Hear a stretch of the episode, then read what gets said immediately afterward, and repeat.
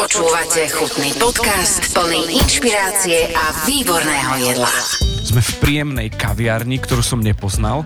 Sme v Martine. Sme s hosťom, ktorý pre mňa, ak sa povie chutný, musím zmeniť gender. Lebo dnes je to chutná Janica Malek Lacová. Ahoj. Ahoj, ďakujem za pozvanie. Nie, nie, nie, to ja ďakujem za pozvanie. Teda nie, že, že som sa samo pozval na kávu, ale že si si našla čas a že sa budeme rozprávať o chutných veciach, o gastronómii.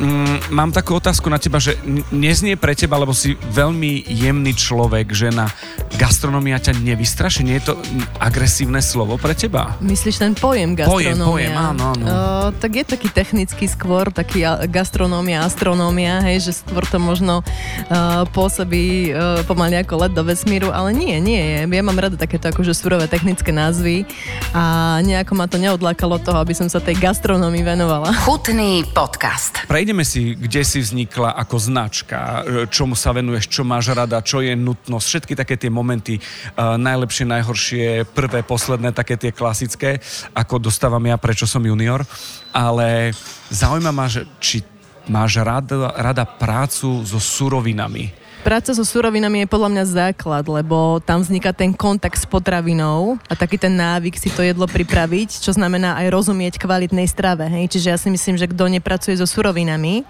a iba konzumuje, tak nevie priznať to, ako je to jedlo naozaj dôležité pre človeka, aké je dôležité, aby tá strava bola samotná kvalitná.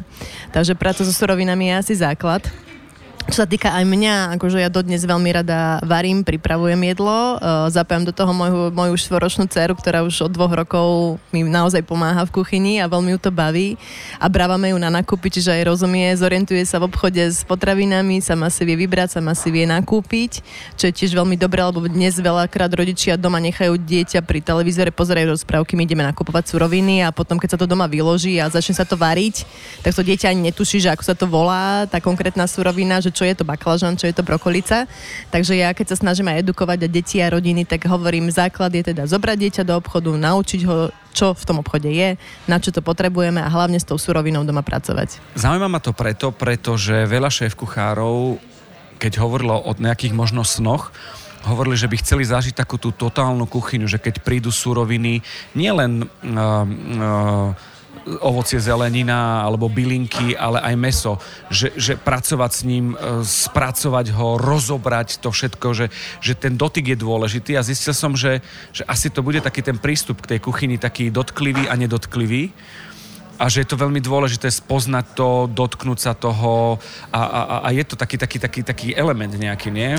Je to element, je to podľa mňa taký akože návrat k tým koreňom, hej, keď to tak poviem, pretože áno, dnešní moderní šéf kuchári sú zvyknutí, že im prídu spracované, zabalené zemiaky vo vrecušku, hej, už to majú predpripravené, nemusia ich šúpať.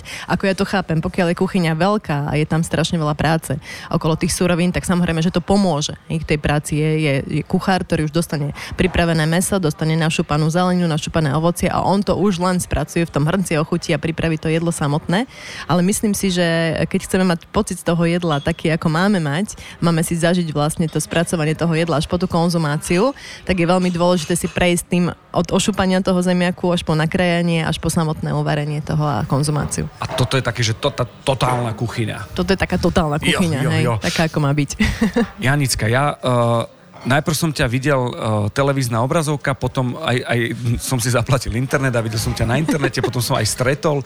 A, a pre mňa to bolo niečo úžasné sledovať uh, človeka, ktorého som svojím spôsobom nepoznal z tých bežných uh, moderujeme degustačku, na Danubius Gastro sa stretneme a tak ďalej.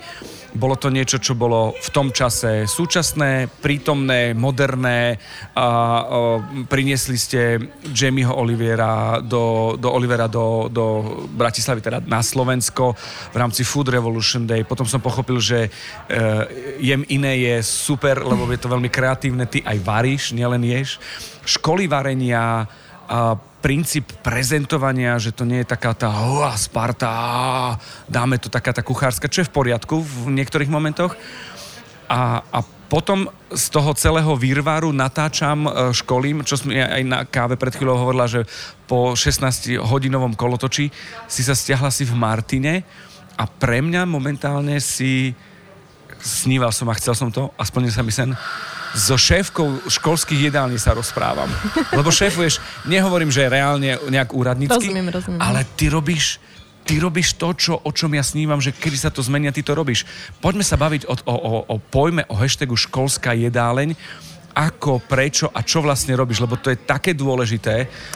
Je to dôležité, áno, ďakujem. Uh, tá školská jedáleň je veľmi zaujímavé miesto alebo pracovisko, kde sa dá pôsobiť a myslím si, že je to o ľuďoch hlavne, tak ako je to o ľuďoch v každej branži, tak je to o ľuďoch aj v školskej jedálni a stretávam sa naozaj s veľmi zaujímavými prípadmi. Ono, tá školská jedáleň uh, vie vygenerovať aj úplne úžasné jedlo, vie vygenerovať aj niečo, čo sa pomaly nedá jesť ani vidieť a uh, aby som sa tak akože zastala aj tých kuchárok, ja to chápem, že uh, školská jedáleň je samozrejme limitovaná nejakou legislatívou, ktorá je tu na Slovensku, sú tu nejaké metodiky, sú tu nejaké normy, ktoré ešte stále sú v poriadku, len bohužiaľ sú tu nízke finančné pásma. To znamená, že naozaj tie kuchárky musia za minimum navariť v tej školskej jedálni.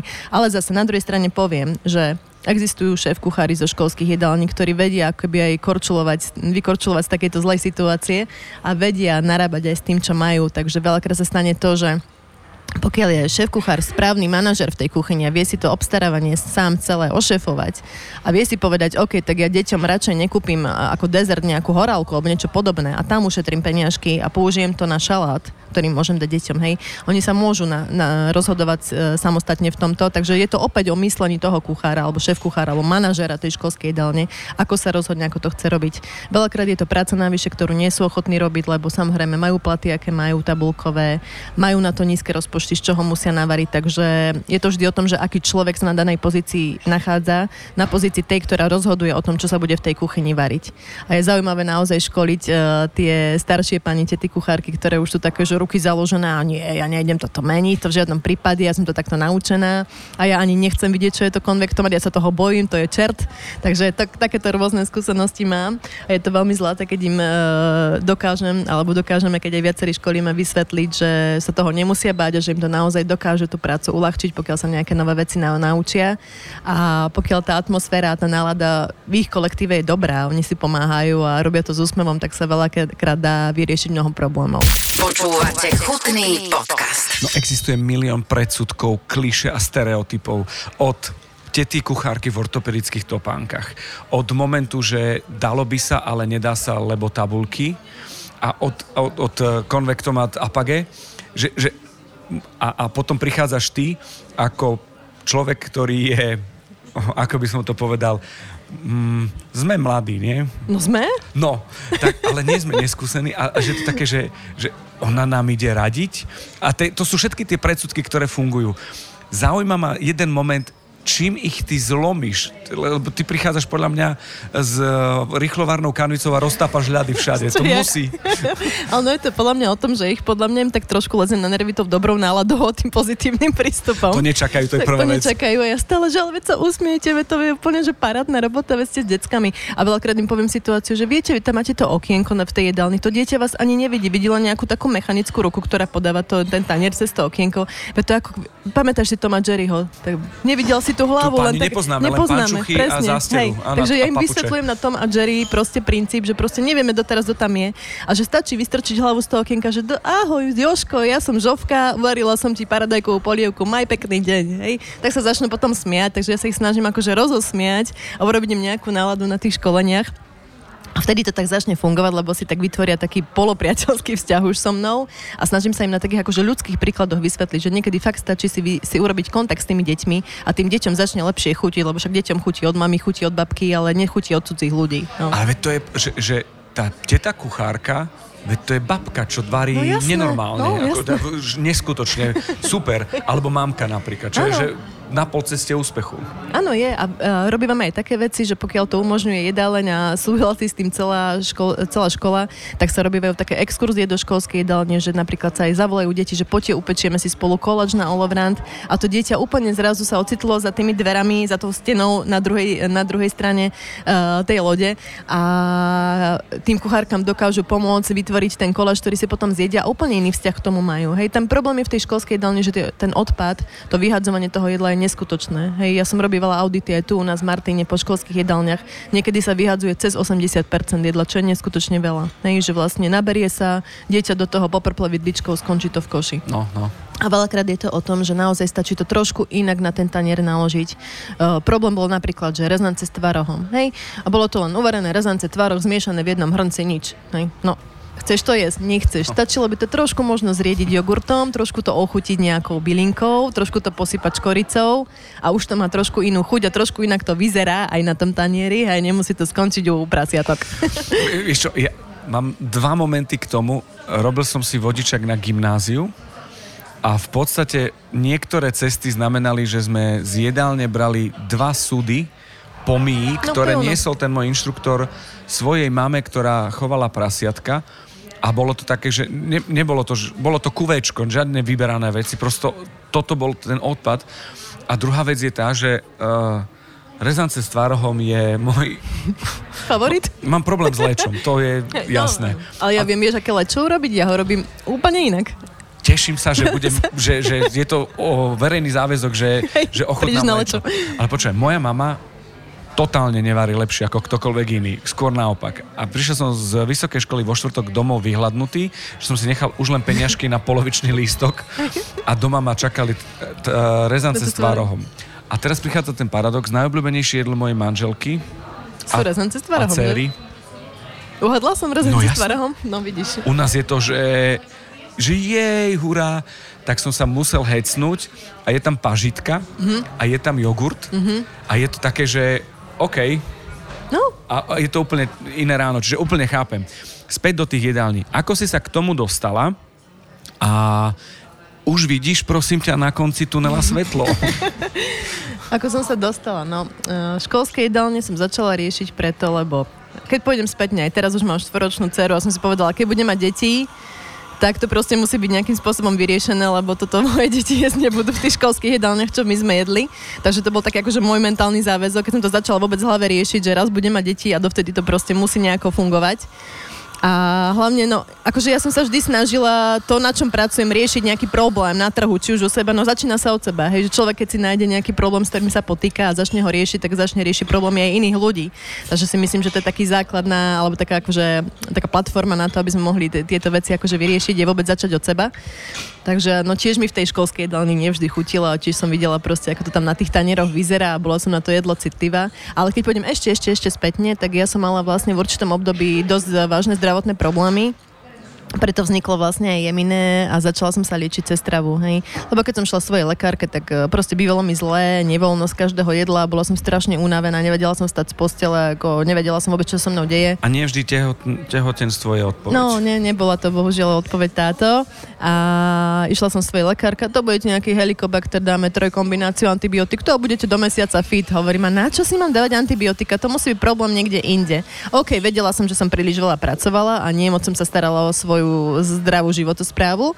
No išla som vlastne na vtedy akože vzácnú e, čínsku medicínu, na akupunktúru v Bratislave do akupunktúrneho centra, kde ma ihličkami napichali. Uh, pomohlo mi to, ale hlavne mi nastavili jedálny list a povedali, toto je blacklist, toto absolútne nemôžete jesť, toto jedzte áno, menej a toto si určite dávajte.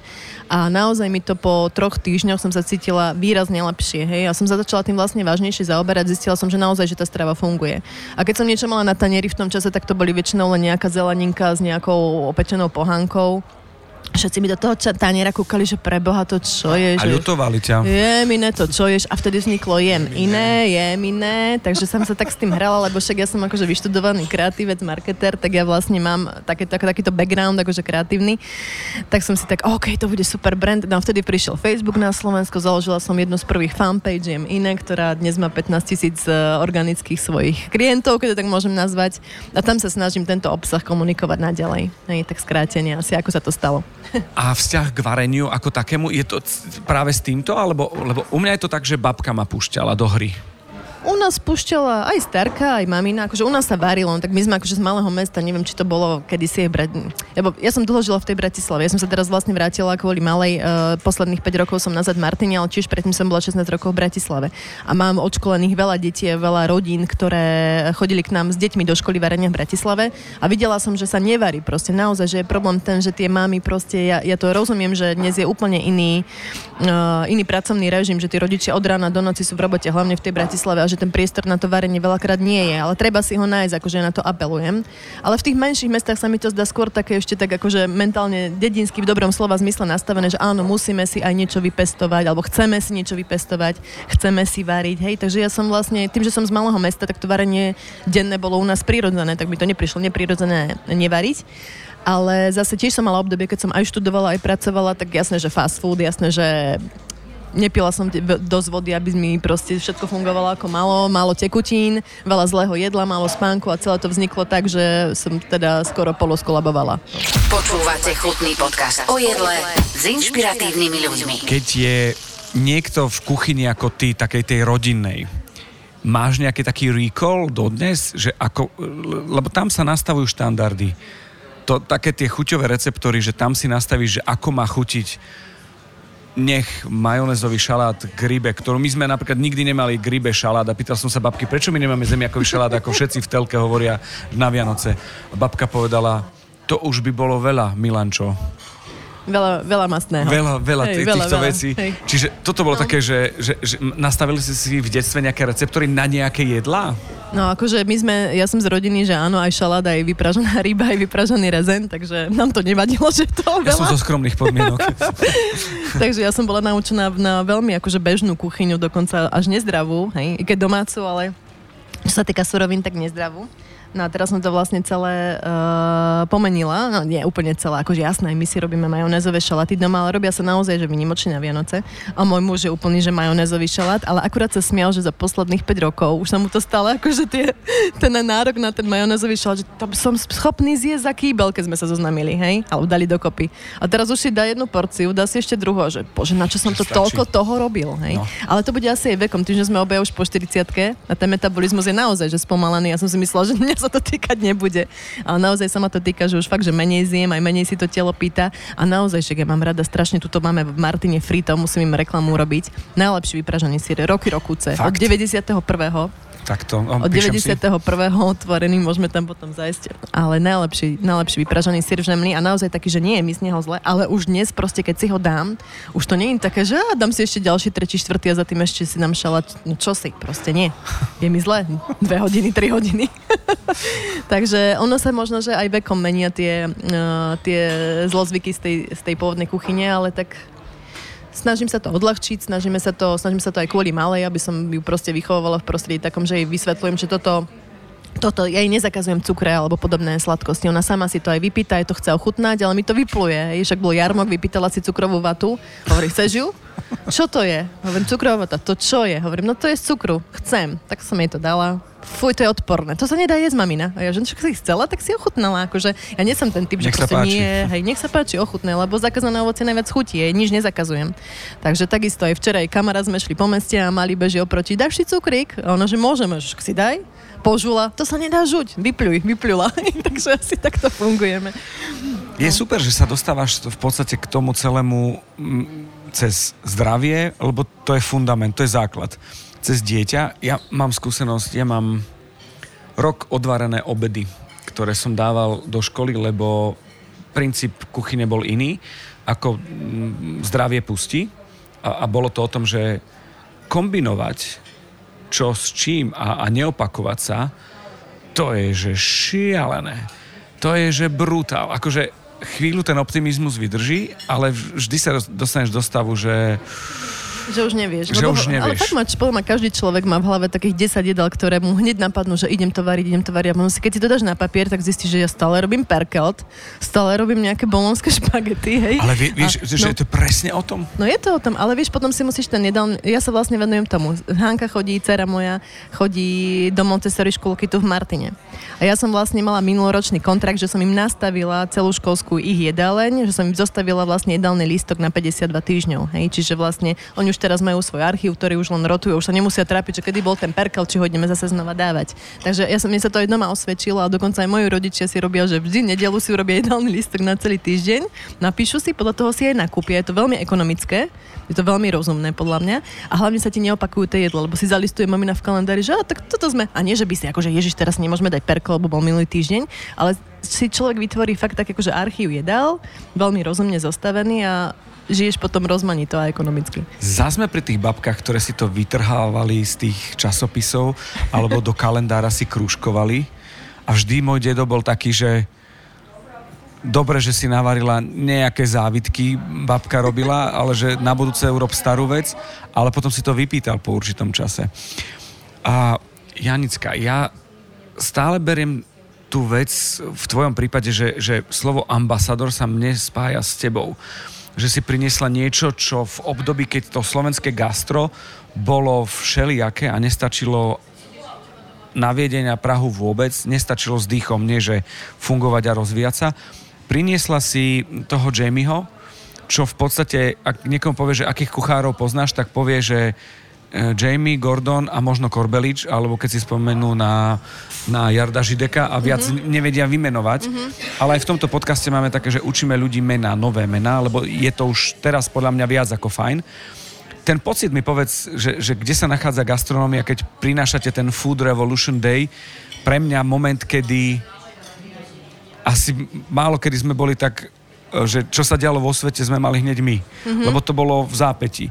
Ako sa to podarilo? Čo, čo to bolo za, za, za moment alebo, alebo etapu? Ako si na to spomínaš? Uh, vieš, to bolo rok 2011, ja si to pamätám, pretože ja som rok 2010 a kúsok 11 pôsobila v Prahe, tam som žila a tam bol práve začal ten boom presne, že bioobchody, farmárske potraviny, také trošku, akože povedomie sa začalo dvíhať o tej kvalitnej strave.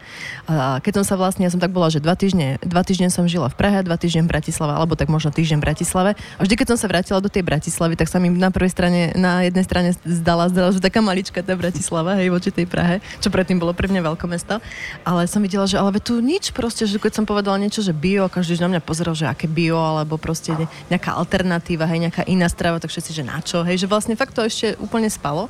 No a vtedy vlastne to bolo asi 9, 10, 11, to bolo 3-4 roky, čo som mala založený um, to Jemine na Facebooku a celkom sa mi to tam začalo nabalovať a ľudia sa na to pýtali, že super, že táto téma otvorila, že to považujú za veľmi dôležité.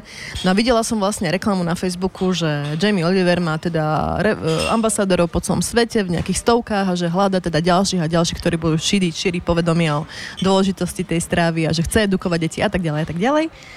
Tak som na to reagovala. Tak som písala, že som zo Slovenska, že venujem sa tejto téme a že mám takúto skupinku na Facebooku, dala som tam linky, že čo som doteraz vlastne robila. A oni, že wow, great, že na Slovensku nikoho nemáme, nechcete byť ambasador? Ja, že čo? Že to sa asi pomýlili tak som odpísala, že no jasné, že chcem ambasador, že OK, tak ste. Takže to bolo, to bolo jednoduché. Ono vlastne, potom, čo bolo vlastne ako keby zložitejšie, tak bolo vlastne, musela som im ako keby stále reportovať aktivity, ktoré robím, aby som si ten status udržala. Čo sa mi našťastie podarilo, lebo však tie aktivity tam boli. Takže vlastne teoreticky sa mohol prihlásiť každý, oni nazvime to, že každého, kto sa tomu venoval, akceptovali, ale potom musel vykazovať aj výsledky, hej. Takže na základe tých výsledkov, ktoré som, sme vykazovali, tak vlastne sme si to ambasadorstvo vlastne udržali. No vtedy sa vlastne taká tá vlna zdvihla, lebo ľudia zrazu zareagovali presne na to, že už som mohla používať to logo Food Revolution a meno Jamie Oliver, ktorý vlastne bolo známe, alebo aspoň medzi ľuďmi, ktorí sa tomu venujú známe. A vtedy, aha, tak toto bude asi niečo dôležité a vtedy začal ten boom toho, toho jemina na Slovensku. Ono, ja si myslím, že je to minimálne o tom, že tí ľudia začali sa zamýšľať nad tým, že čo komunikuješ a prečo by to malo byť iné. Aké tie tradície sú podľa mňa úplne v pohode, len ich treba asi prispôsobiť tomu roku, kde žijeme. Áno. Lebo, ja neviem, v Martine nechodíte v drelichu a v krojoch, aj keď tu vznikla Matica Slovenská. Nechodíme, už no. nie. A to je no, ten princíp, jasné, jasné. Tá, tá optika, ktorá by mala byť. Presne. Čiže to, toto, pre mňa to bol veľký krok inak v tej ono, gastronomii. Ono veľa aj pomohlo to, že ja som mala za tým vlastný príbeh. Vieš, bo iné, keď sa nechytíš nejaké témy, lebo sa ti páči, je sexy a že už chceš použiť na niečo a nevieš sa do toho akoby ponoriť a ukázať na sebe, ísť vlastnou kožou na trh. A vlastne každý, a prečo to robíš? Tak som povedala ten svoj príbeh, že naozaj, že mne to pomohlo a tá téma sa ma hlboko dotýkala a, a potom sa dotýkala aj môjho okolia, ktoré ktorému som nejakým spôsobom pomohla. Takže to ich tak oslovilo, že som vlastne povedala ten svoj príbeh a že naozaj to asi funguje, že som to len niekde neprečítala a teraz to skúšam niekde aplikovať na trhu, hej. Takže veľakrát vlastne uh, ten príbeh dokáže, alebo tá, tá značka sa dokáže posunúť vďaka tomu, že ten, kto ju prezentuje, sa s ňou úplne že stotožní a je to potom uveriteľné. Chutný podcast. Jeminé je vec, ktorá je jednak zdroj informácií, inšpirácií, a moment, ktorý je aj na zamyslenie. Ako inak ješ, alebo na nejakej takej hitparáde chuti, čo máš také, čo, že, že ješ iné? Otázka je, čo ješ a čo mm-hmm. ti chutí mm-hmm. z toho celého. Také chute, ktoré možno sú, nehovorím, že nečakané, nejdeme z toho robiť, že wow efekt, ale že si neuvedomujeme, že toto s tým môže byť strašne fajn ešte aj po zdravotnej stránke, ešte aj po kalorických tabulkách napríklad. ono, čo je podľa mňa dôležité, čo je akoby aj uh, myšlienkou Jemine, je to, že ja sa snažím veľmi, by som to nazvala až laickým alebo veľmi ľudským jazykom tie informácie ľuďom podávať, lebo bežný rodič, keď sa prihlási na nejaké takéto školenie alebo workshop, tak tam nerozumie nejakom odborníkovi, keď tam príde nejaký človek a začne tam vytv- uh, rozprávať tému a makronutrienty a kalória, toto človek tomu nerozumie, pokiaľ sa tej téme nevenuje. Oni len potrebujú počuť keby taký základnú štruktúru toho, že ako mám jesť, nad čím sa mám zamyslieť. Hej, čiže čo sa ja snažím vlastne aj odovzdať ostatným ľuďom a čo je podľa mňa veľmi dôležité je, že 5 krát denne jesť naozaj, mať tých 5 dávok jedla rozumne rozložených, nevynechávať ani jednu, aby ten metabolizmus, aby to telo fungovalo ako má. Neplatí to nielen pre deti, ale aj pre dospelých. Hej. Naozaj mať pitný režim, piť tú vodu, na čo sa najviac veľmi za, za, zabúda a mať taký ten vyvážený tanier, to nazvem. Hej. Čiže by som nešla možno po kombinácii, že OK, mne chutí kombinácia, že cvikla, slaninka, kozí sír, super, hej, chutí mi to to poviem, že áno, čo to je super. Alebo mám rada pečenú tekvicu, mám rada rôzne druhy obilnín v kombinácii so šalátom a so zeleninou. Hej, som taká, že meso. Keby nebolo, poviem, nezblázním sa, hej, veľmi sporadicky ho konzumujem, ale nie som teraz, že vegetarián, nepoviem, že nie, nejedzte meso. Takže nie som akože vyhranená nejako v, vo výbere nejakého konkrétneho stravovacieho štýlu. Skôr sa snažím poukázať na to, že treba si nakupovať, treba si váriť, treba sa tej strave venovať, treba si k tomu stolu sadnúť ako rodina, lebo to je miesto, kde si vymeníme informácie, kde sa vlastne upevňuje aj tá, tá rodina ako taká, lebo dnes konzumujeme na ulici, konzumujeme v aute alebo nekonzumujeme. Hej. Čiže vlastne to jedlo nie je len o tom, že nám prináša nejakú energiu do tela, ale má to aj nejaký social aspekt v tej rodine aj v spoločnosti. Takže možno to sú tak akoby základné princípy a to je možno ľuďom sympatické, že nejdem, nejdem po nejakej akože línii len odbornej, edukačnej, to je platforma alebo miesto pre tých, ktorí to naozaj študovali a vedia sa tomu, uh, tomu fundovane vyjadriť. Ja s takými ľuďmi spolupracujem. Keď chce niekto odo mňa ideálny listok nastaviť, tak oslovím odborníčku, ktorú mám v kontaktoch a ktorá to akože presne vie rozobrať na drobné. Ja skôr dávam takú tú časť, ako keby ja sa snažím do toho ponoriť tak uh, aj emočne a odkomunikovať to vlastne tomu klientovi, že čo vlastne ako má jesť a robiť. Super. Je to presne to, čo som si myslel a teším sa z toho, ale ma zaujíma teraz počúva nás teta kuchárka, vedúca stravovne, čo je v pori- Ja presne viem, ktoré z mojej školy, ano.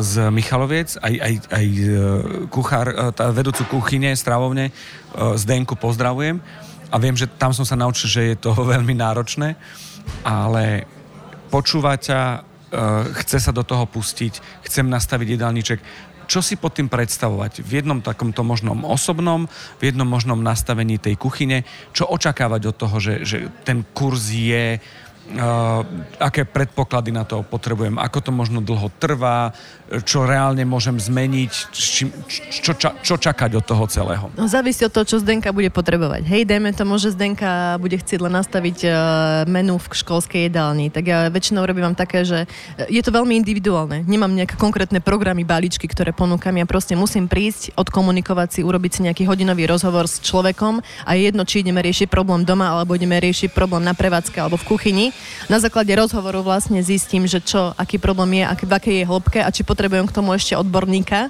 myslím v zmysle, akože, ktorý rieši makronutrienty a spol, alebo to je len problém taký, že ten, tomu človeku treba len istým spôsobom dohovoriť. Niekedy sa naozaj človek potrebuje len porozprávať. Že veľakrát tá práca ani nesúvisí s kuchyňou, to keby práca takého psychológa, kamaráta, niekoho, s kým sa poros- potrebuje ten človek porozprávať. Takže nemôžem povedať teraz ani tebe, že mám taký taký balík a ten balík rieši to tento. Je to podľa mňa vyslovene taká ľudská konzultácia, na základe ktorej zistím, čo ten človek potrebuje. Hej, v tej domácnosti je to veľa o tom, ježiš, nestíham, ako to mám, že veľakrát v tej domácnosti skôr potrebujú ako keby dať na papier taký harmonogram toho dňa. Oni si ho vyvesia na chladničku a im to pomôže. Hej, či už si dajú na nejaký jogurt, lebo im chutí jogurt, alebo majú na nejaký chlebík s maslom a so syrom. Špátek rajská. Hej, presne tak, takže to, to, už je, to už je na rodine samotnej, že oni veľakrát ani nepotrebujú tie konkrétne recepty, len potrebujú keby tak trošku uh, usmerniť, že ako majú vlastne fungovať ako rodina. Hej, napríklad. Vieš povedať, prosím ťa, uh, takto z hlavy také tie porovnania, že pozrime sa na bežnú školskú jedáleň, kde asi vieme cez uh, UFO, univerzálna farebná omáčka. UHO, alebo univerzálna uho, hnedá omáčka. Hnedá omáčka, alebo ja som zažil aj cviklovú aj, a to už bola taká... Už bolo UFO. hnedá s fialovou, vie, že je UFO. A, čiže to. Č, a, ako vyzerá, povedzme, že bežná, ne, nesúdime teraz, len tak to nejako z, máme a zdedili sme.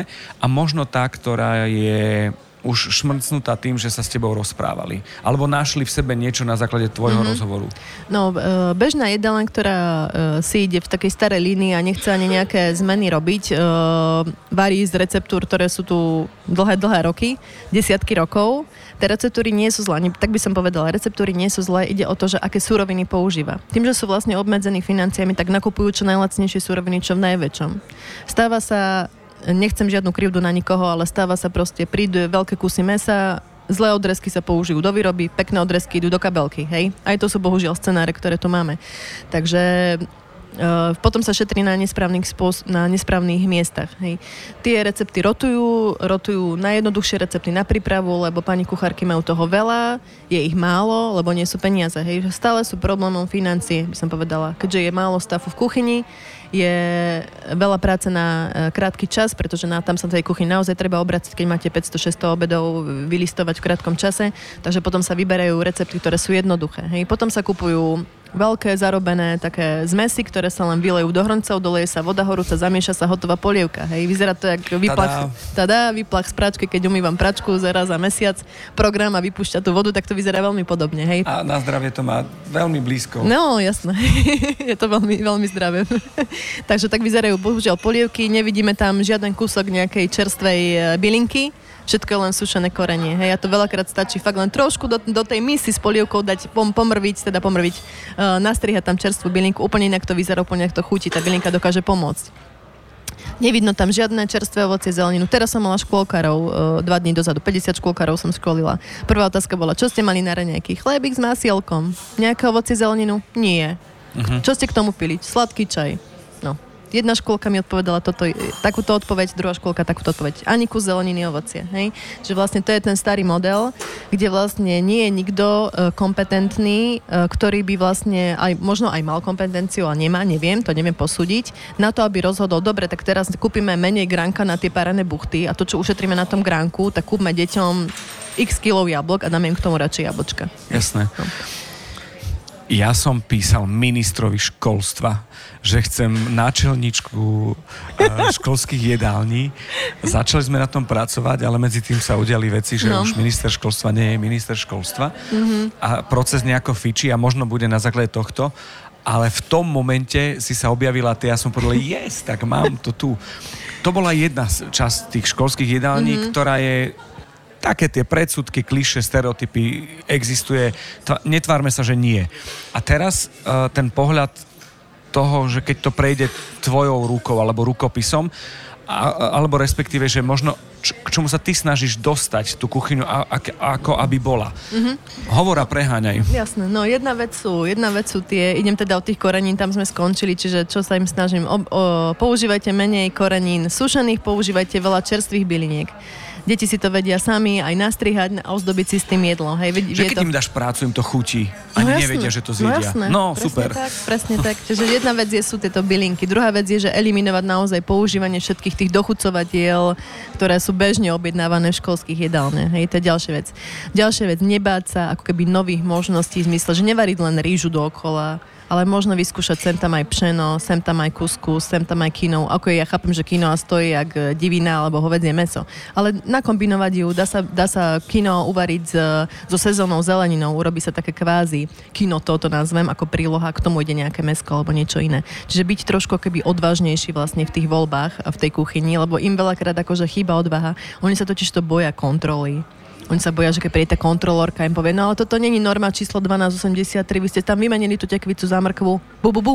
No. A oni na to bu, bu, bu nevedia reagovať. Lenže tam stačí, keď niekto je, kto proste sa nebojí tej tety kontrolórky alebo pána kontrolóra a vie im nejako argumentovať logicky, že prečo to takto urobil, aby to bolo pestrejšie, že to dieťa sa tým neohrozí práve naopak. Mňa proste fascinuje to, že školské jedálne dostávajú pokutu za to, že sa snažia deťom variť lepšie.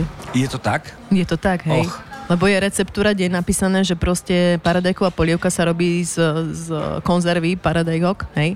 A keď nedaj Bože použijú čerstvé paradajky, tak sú schopné za to dostať pokutu, hej. Uh-huh. Podľa mňa by mala byť pokuta za to, že keď zoberiem vzorku, oni sú povinní vlastne brať denne vzorky z jedla, však logicky.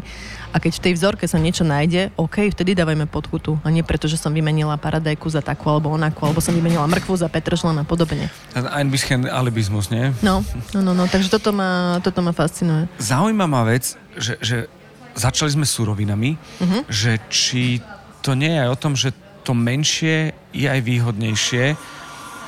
Mám farmu, ktorá splňa nejaké kritéria, lebo sa tak rozhodli, mm-hmm. že chcú robiť bez, ja neviem, nejakých vecí na podporu mm-hmm. rastu alebo, alebo produkcie, že či, či to takéto remeselné, alebo až dokonca z dvora pri bylinkách, pri tých samotných paradajkách, že či toto je cesta, či to je vôbec reálne. Lebo chápem na jednej strane, že zagarantovať pečiatku a všetky tie HACCP protokoly, či aké Jasné. sú, a, a aby to fakt bolo fajn a nebolo riziko pre to dieťa. Lebo na druhej strane je konzerva, kde by malo to byť deklarované výrobou, šaržou a tak ďalej. Um, takto, no jasné, že inak sa funguje v školskej jedálni tuto v Dražkovciach, kde majú 50 detí a inak sa funguje vo veľkej školskej jedálni v Bratislave, kde je 600 strávnikov alebo aj 1000 kde vlastne tuto si môžu samozrejme dovoliť objednať tekvicu od lokálneho farmára, lebo im to je, vie im to garantovať ten objem. Hej. Ja chápem, že keď je veľká školská jedálňa a potrebuje na ráno mať e, 150 kg tekvice a teraz proste zahradník kývne plecom, že nevydarilo sa, lebo polku zožrali zajace. Pred týždňom ste mali zavolať. Presne. Hej, takže ja chápem, že to je veľmi ťažké. Tam presne chýba ten človek eh, v tej školskej jedálni, ktorý má na toto priestor sa tomu venovať. Hej, že naozaj zmapovať si vo svojom rajóne možných dodávateľov, mať akože alternatívy, OK, tak teraz Ferko neprišiel s tekvicou, čo idem robiť, tak objednám Joška s mrkvou, hej. Vlastne tam treba mať človeka, ktorý sa tomu venuje, čiže ja chápem, že je to náročné. A tým, že je to náročné, je to náročné na čas a na to nie je človek, ktorý by sa tomu venoval. No to je proste, ja, by, ja som za to, aby sa vytvoril možno nejaký centrálny systém, možno nejaký lokálny, takýto koordinátori toho objednávania. Keby bolo podľa mňa urobené to, že je lokál, že je, že je spádovo objednávaná, e, že majú, že majú školské jedálne v jednom e, napríklad rovnaký jedálny lístok všetci a vie sa akože uh, urobiť objednávka hromadná, vie sa to dopredu, je na to človek, ktorý sa tomu venuje, možno by to mohlo pomôcť, hej. Len tým, že vlastne školy si to riešia každá sama a Zuzka vypadne, lebo je na penke so synom a zrazu varí len jedna kuchárka z dvoch a je rada, že je rada, že vôbec zvládne tam nasypať to, čo sme sa bavili do toho hrnca, tak potom sa veľmi ťažko akože vymýšľa niečo kreatívne, lebo to chce proste nielen mozog, ale aj čas. na to. No. A nie je cesta, existujú spoločnosti, ktoré majú vývarovne, uh, uh, fabriky, tackárne a tak ďalej. Mhm. Mm-hmm. Je toto cesta, že zrazu nebude kuchyňa len No ja si- sa bude? No ja si úprimne myslím, že ako ja som za takú keby privatizáciu týchto školských jedální, aby si to pod seba zobrali normálne, že súkromné firmy, ktoré jednak majú presne už nejakú takúto vývarovňu a už majú ten systém zabehnutý, majú veľkú databázu aj vlastných zamestnancov, ktorí prípadne vedia zaskočiť hej, v tej školskej jedálni.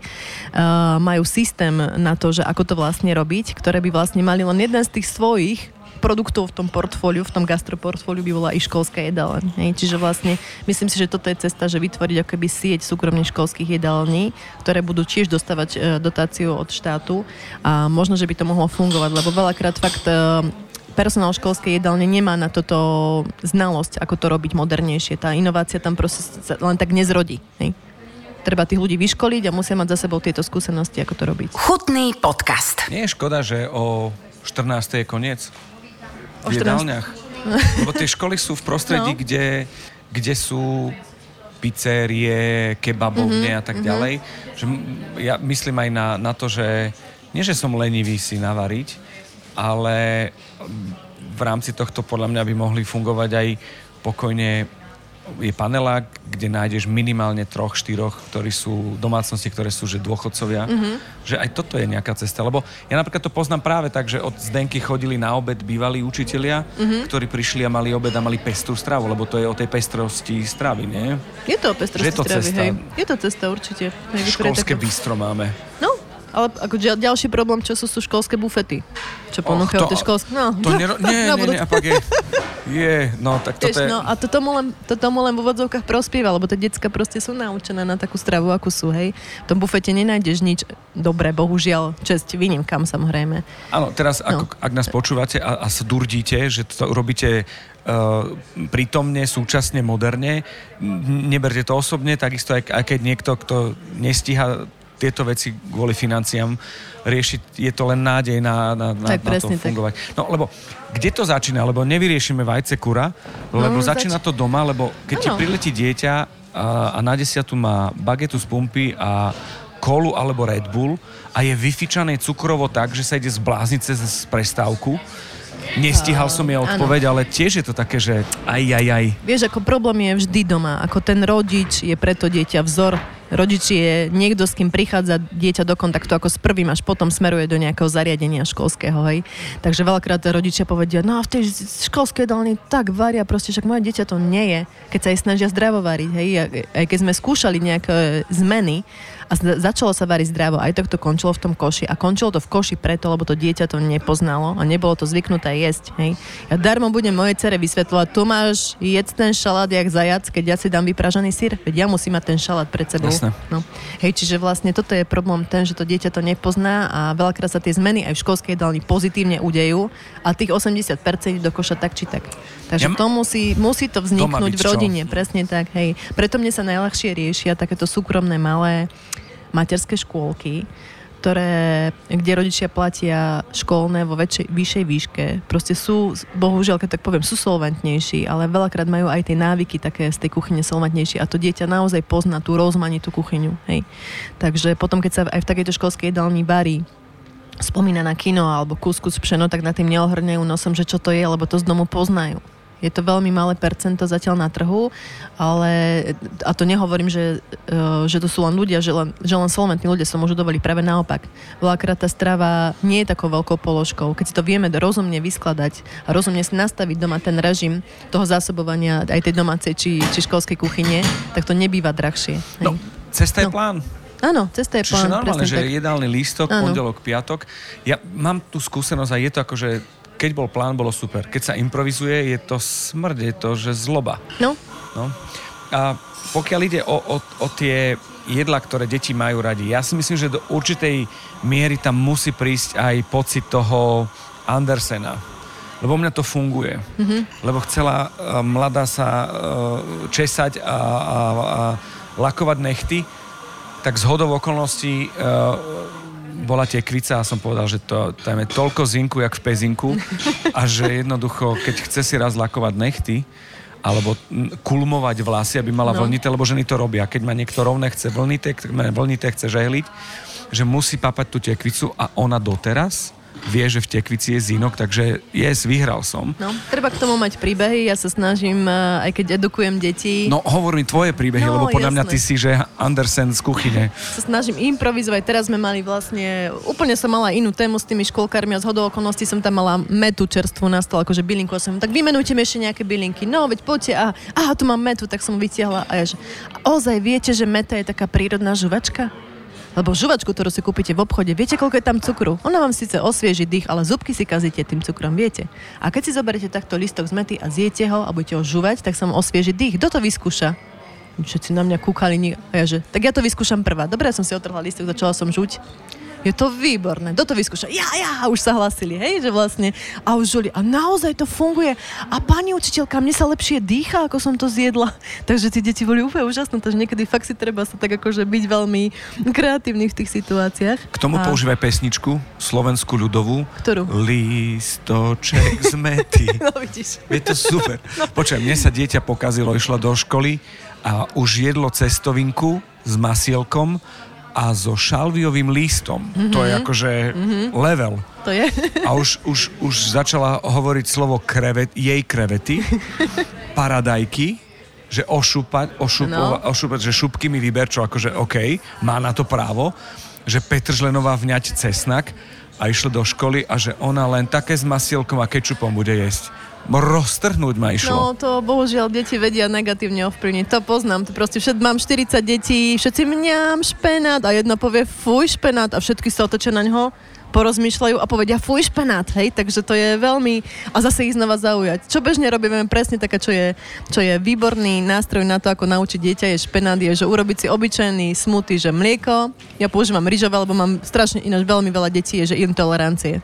To je strašné. Poprvé má polovica triedy má okuliare, čiže zrak, a druhá polovica triedy sú buď bezlepkový alebo bezlaktozový. Hej. Čiže už to vidím, že keď idem, takto sa balím na akciu, tak neberem žiadne mlieko, pomaly žiadne pečivo, snažím sa všetko bezlepkovo, bezlaktozovo riešiť, aby som všetkým vyhovela. Potom sa mi aj tak prihlásia treje, ja nemôžem orechy a banán, jahody, a tak hovorím, dobre, nejako to vyriešime na mieste. No a teraz presne som robila smuty, kde šlo rýžové mlieko, banán, med a špenát. A hovorím, dám tam špenát, bude to zelené. Viete, aké to bude krásne? Nie, fuj, nedávaj tam špenát, deti plakali.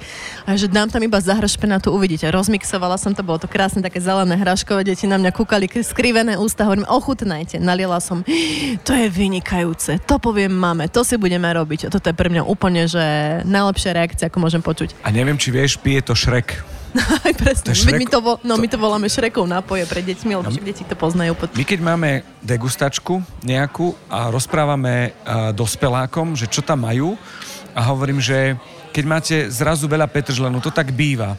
Buď si to objednám ako ja, že chcem 100 gramov a príde mi 5 kg a teraz s petržlenovou vňaťou neviem čo. Ja hovorím, že zahrejte na 60 stupňov, rozmixujte, scedite cez gázu, máte zelený olej. Keď máte rybku a dáte tam listoček petržlenu, prvé čo detia je listoček z petržlenu. Tudle, figaborová. Urobte z toho zelený olej a zrazu je to šrekovské a, a zjeť a ono to tak funguje. Áno, cez tie príbehy, presne tak. kuskus moja, že nebude jesť, rybku ona jesť nebude, tak tlačí tuniaka a, a aj lososa, aj, aj zubáča, že je, ja, toto je ťažká práca, škrtám zubami, ale ide to. Počúvaj, ja som ti urobil jednu vec, že mám dohodu s mojou dcérou, že urobím jej, čo chce. Mám, uh, dokonca mám také, že, že uh, hranolky riešim cez teplovzdušnú, No, uh, pečíš v rúre na teplovzdušnom. Hej, jasné. ale že urobím ti hranolky zemiakové, ale musíš ochutnať dva cviklové a tri batátové. Necháva to nakoniec, krúti očami, ale po pol roku sa vieš, čo stalo? Už je menej tie- zemiakových. Hej, no, no, no. a že začala jesť. Čiže toto je ten moment, ktorý ma veľmi baví Mhm. mm-hmm. na tom celom, že to dieťa ide tak, ako ty v podstate chceš. Hej. Ja ani nedávam podmienku, že musíš, ja to je Hanke dávam, lebo však aj ona je normálne dieťa. Ja vydieram, no. ja som No, manipulátor. no, ja som sa snažila nešlo to. Ja jej dám presne niečo, čo viem, že nechce už dlhodobo a dám jej proste presne, dajme tomu, že tie zemiaky a dám jej to pšeno, ona to krúti nad tým nosom, hovorím, dám ti, ochutnaj. Nemusíš, ochutnaj. Keď ti nebude chutiť, kľudne vypluj, ale ti hovorím, je to dobré, ochutnaj. Ja si dám tiež na tanier, jem to vedľa nej, hej, nemôžem si dať ja za rohom na taniaše zase niečo iné. Takže ona, keď vidí mňa jesť, tak to cíti asi ako, vyhodnotí to ako bezpečné, že sa tým asi neotrávi. A postupne si to dáva, dáva, ochutná, poviem, a, no neviem, no je to také čudné a stále je to akože, stále je to neunavne. A vždy len záleží, co aby sa veľa nevyhodilo, hej, lebo zbytočne je naložiť Kopec. porciu špe, uh, pšena a toto zješ a keď to zješ, dostaneš balónik. Nie, toto nerobím, no. Nie som takýto Hej, generál, bolo to pritiahnuté za vlasy, ale mám ešte jeden po- postup a ten postup je, že jesť pred ňou strašne chutne. Hej, že hrať Nie je to, ty to nemusí, to je to len pre nás dospelákov je. A urobil som dvakrát. Som vedel, že ešte, ešte mám zásobu, ale som jej zjedol. Nechceš, nebudeš? A kým sa rozmyslela, bolo, že Ole? To môj manžel robí presne. Hanka, keď ráno je, tak je vždy, keď im natriem chlebík s niečím, tak je tam nakrém, že jablčko, uhorku, mrkvu podľa toho, čo, treb, podľa toho, čo máme. A tak sa tak akože okuňa okolo toho a manželek chodí ráno po byte, tak vždy je tak akože, aby videla, že jej zoberie z každého. A ja že pozri sa, nezieš? Tatino ti to zje, jedz to. Tak ona už to povie v takom strehu, že a začne to do seba rýchlo tlačiť, takže aj toto celkom funguje, hej. Bude to niekedy v tých jedálniach. To, to svetlo. To svetlo. Ale tak no, hovorím, ja som síce povedala verziu, že som za to, uh, za to zo súkromnenie tých školských jedální. Ja si myslím, že keď sa tie finančné pásma posunú inde, ja si myslím, že keď príde aj nejaká nová generácia do tých školských jedální, lebo sú tam uh, teraz staršie pani, ktoré ja chápem, že majú toho plné zuby a naozaj tie zmeny sa veľmi ťažko príjmajú a akceptujú. A stačí, keď sa v tej školskej jedálni aspoň objaví vždy jeden takýto mladý element, tak by to mohlo fungovať, takže by som bola veľmi rada, keby tí mladí ľudia, ktorí študujú za kuchárov, tak len neutekali za hranice a nešli rovno do špičkových reštaurácií, ale aby možno skúsili aj prácu v školských jedálniach, ako, ak môžem spomenúť, Mariana Masaja z Bratislavy, školská jedáleň uh, v Karlovke tak on uh, bol pôvodne šéf kuchár, pôsobil vo svete vo veľkých reštauráciách, narodili sa mu deti a tiež s týmto zmýšľaním sa vrátil na Slovensko, že áno, a kde pôjdem robiť? No musím ísť do školskej jedálne a tam to zmeniť a tam sa mu to, bo, na, bohužiaľ, našťastie sa mu to tam darí. Mám taký moment, že sa pýtam ľudí na recept. U, mm-hmm. u mňa v podcaste chutný. Tu a, tu a teraz. Tu a teraz? Recept. Uh, nemusí byť z toho, čo máme na stole, ale čo mám v hlave, hej? Uh, cestoviny a matričiany, lebo tie chcem robiť na obed a to je, že olej, olivový maslo, tri druhy tuku tam idú. Olivový olej, maslo a slaninka. Vypieť slaninku, dať červenú cibulku, na červenú cibulku šery rajčiny, podliať veľa, veľa vínom, nechať odparovať víno, čierne korenie, javorový sirup a to je omačka matričiana a najlepšie sú k tomu pene. OK, OK. Super, ďakujem ti veľmi pekne. Ďakujem aj ja. Milujem debaty, ktoré sú prudko pozitívne od človeka, ktorý vnáša vášeň do varenia, lebo to asi potrebujeme, lebo najčastejšia ingrediencia by mala byť veľa lásky. Áno, presne tak. Ale ono to musíš súhlasiť, funguje. Keď varím tak, že musím, a sú také momenty, tak to je také, že dá sa zjesť. Nefunguje to, hej, a nefunguje no, to, no. Alebo horšie to funguje. No, no, Ale no, keď no. je to tak, že varím pre svoje dievčatá a je to také, že snažím sa, aby to im chutilo a je tam veľa lásky, tak to funguje. Takže ďakujem, že som mohol s tebou stráviť tento čas. Verím, že sa ďalší dozvedeli a že tak trošku sme škrtli zápalkou a tých zápaliek je dosť v tej škatulke. Ne, nenechávaš túto prácu, budeš ďalej robiť. Nie, jasné, určite v tom pokračujem veľmi rada. No a my budeme ďalej tak šíriť to také povedomie. Ďakujem ti veľmi pekne ešte raz. Ďakujem. Chutný podcast vám prináša Milan Zimnikoval v spolupráci s Aktuality SK a Dobrú chuť SK.